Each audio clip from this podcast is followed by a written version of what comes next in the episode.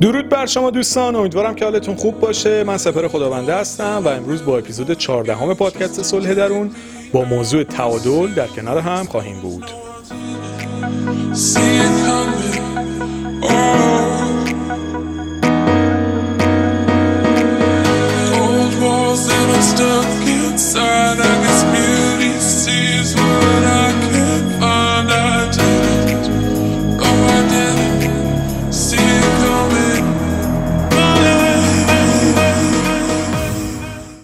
از ما آدمای جوگیری هستیم. در واقع چون خودم یه مقدار آدم جوگیری هستم کاملا دوستانی که جوگیر هستن رو خوب درک می‌کنم چون خودم این حالت رو دارم. خیلی هم روش کار کردم خیلی هم بهتر شدم ولی هنوز جوگیرم اینو می‌دونم. یه اعترافی هم بکنیم اینجا. داستان اینه که وقتی که ما جو میگیرتمون توی کاری باعث میشه اعمالی رو انجام بدیم که معمولا یا خیلی تنده یا خیلی از اون طرف کنده. حالا یعنی چی؟ یعنی افراط و تفرید. میگن نه به این شوری شور نه به این بینمکی. مثلا میگم. یه جایی انقدر به یه نفر محبت می‌کنیم که دیگه گندش رو در میاریم و انقدر دیگه به طرف سرویس میدیم که طرف پررو میشه. آخر یه چیزی به اون میگه که ما به این نتیجه می‌رسیم؟ واقعا چرا آخه من باید به این آدم چنین سرویسی رو بدم که اینجوری به قولی توف سر بالا هم بشه و بعدا تو روی من وایسه. یا از اون طرف به خاطر تجربیات منفی و ناخوشایندی که توی مثلا یه رابطه داشتیم دیگه انقدر آدم سخت و بسته و رادیکالی میشیم که دیگه اصلا مورچه جنس مخالف هم نمی‌تونه کنارمون رد بشه انقدر دمای بسته و چیزی میشیم. بابا خب فازه چیه؟ حالا اوکی یه تجربه منفی داشتی قبول حق با توه. خیلی هم بهت سخت گذشته. ولی همه آدمای دنیا که بد نیستن که. که دیگه کلا هر چی جنس مخالف می‌بینی پرنده و خزنده و چیز کلا گارد می‌گیره. و چه فازیه؟ چه اتفاقی افتاده؟ این میشه تعریف جوگیر بودن. و یعنی ما باید یاد بگیریم که توی زندگیمون نه خیلی افراطی رفتار بکنیم که از اون بر بوم بیفتیم نه خیلی تفرید بکنیم و رفتارای یه جور دیگه داشته باشیم که از این بر بوم بیفتیم. خلاصه توی این اپیزود می‌خوایم به این موضوع بپردازیم.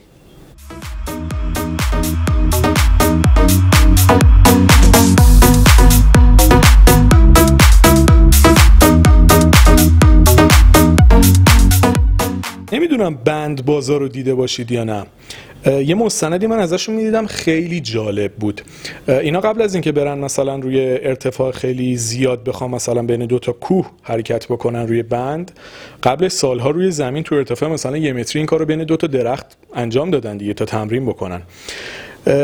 جالبه که شما اینو ببینید متوجه میشید که چیزی که کمک می‌کنه این آدما بتونن این مسیر رو رد, رد بکنن تعادلیه که می‌تونن توی بدنشون ایجاد بکنن.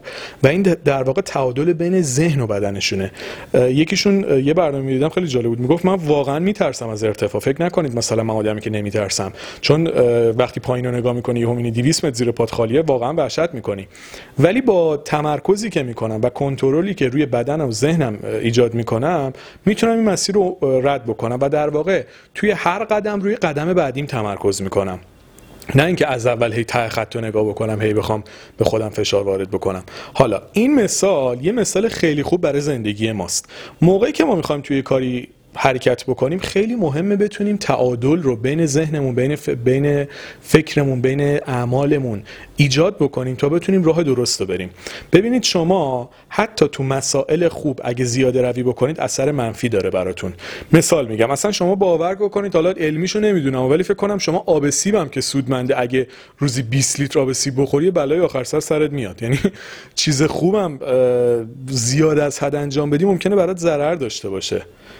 چرا؟ چون که یه حالت افراطی داری انجام میدی این کارو دیگه. حالا الان دوستان علمیشو به من گیر ندن یهو به نتیجه برسیم. هر روز یه سیب بخوری. خوبه نمی‌دونم. کلی گفتم. می‌خوام point منو بگیرید. حتما تو روابطتون پیش اومده. برای خود من خیلی پیش اومده.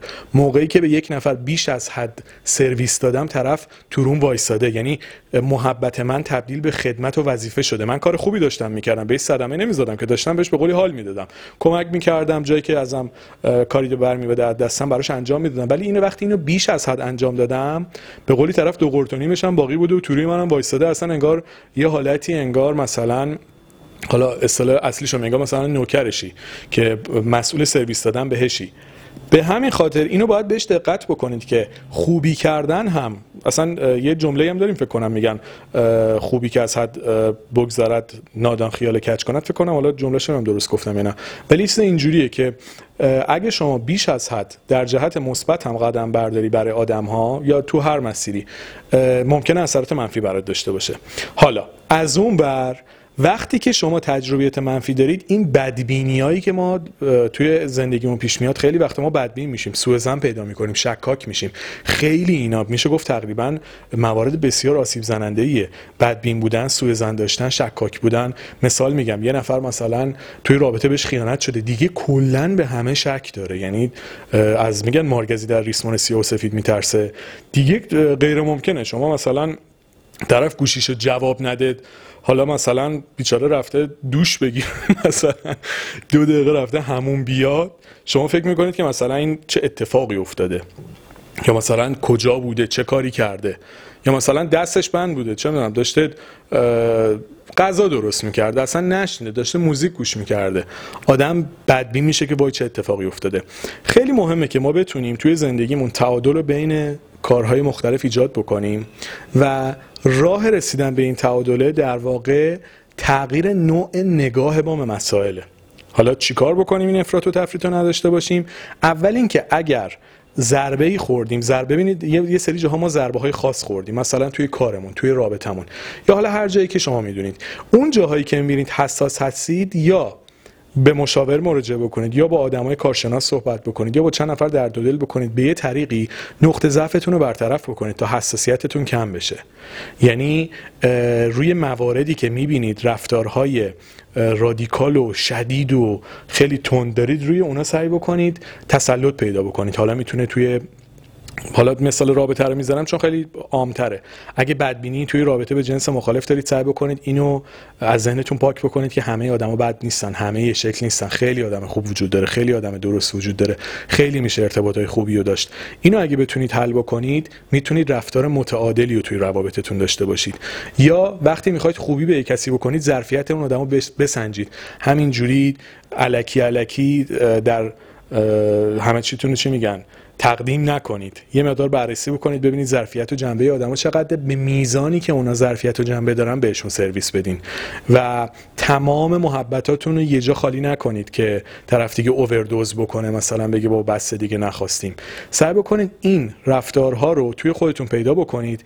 حالا این ویژگی که خیلی وقت آدم میاد سرویس زیادی میده به خاطر مهرطلبی هم هست. یا حالا تایید طلبی حالا هر اسمی که میشه روش گذاشت. این خودش ضعف شخصیتیه که طرف به خاطر جلب توجه و جلب محبت و جلب رضایت دیگران میاد بیش از حد سرویس میده.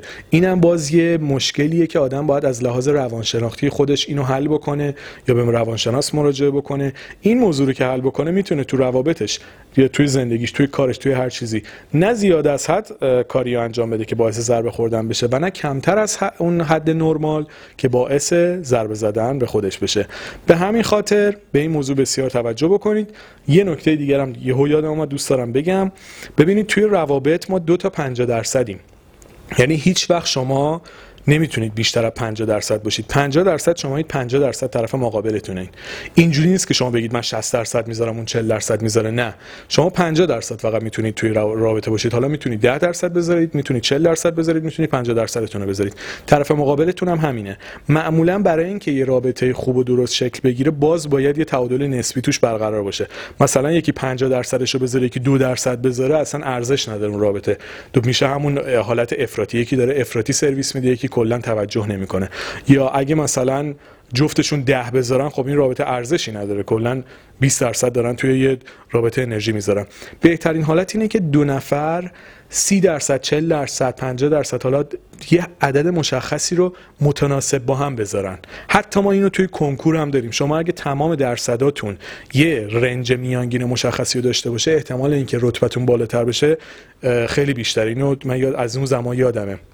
که می‌گفتن اگه میانگین تمام درساتون خوب باشه خیلی بهتر از اینه که یکی رو صد بزنید یکی رو صفر بزنید. این توی روابط هم هست توی کارم هست توی همه چی هست. رعایت کردن این تعادله که به میزانی انرژی بذارید که طرف مقابلتون هم می‌ذاره دو تا سی درصد دو تا چل درصد این می‌تونه یک ارتباط خوب رو شکل بده. چه حالا می‌خواد کاری باشه چه می‌خواد عاطفی باشه به هر شکلی که شما می‌دونید. اینو سعی بکنید بهش دقت بکنید. جنبه آدم ها رو در نظر بگیرید نه افراط بکنید نه تفرید بکنید و با یک رفتار متعادل شرایط رو جوری که دوست دارید و بهتون حس خوب میده پیش ببرید.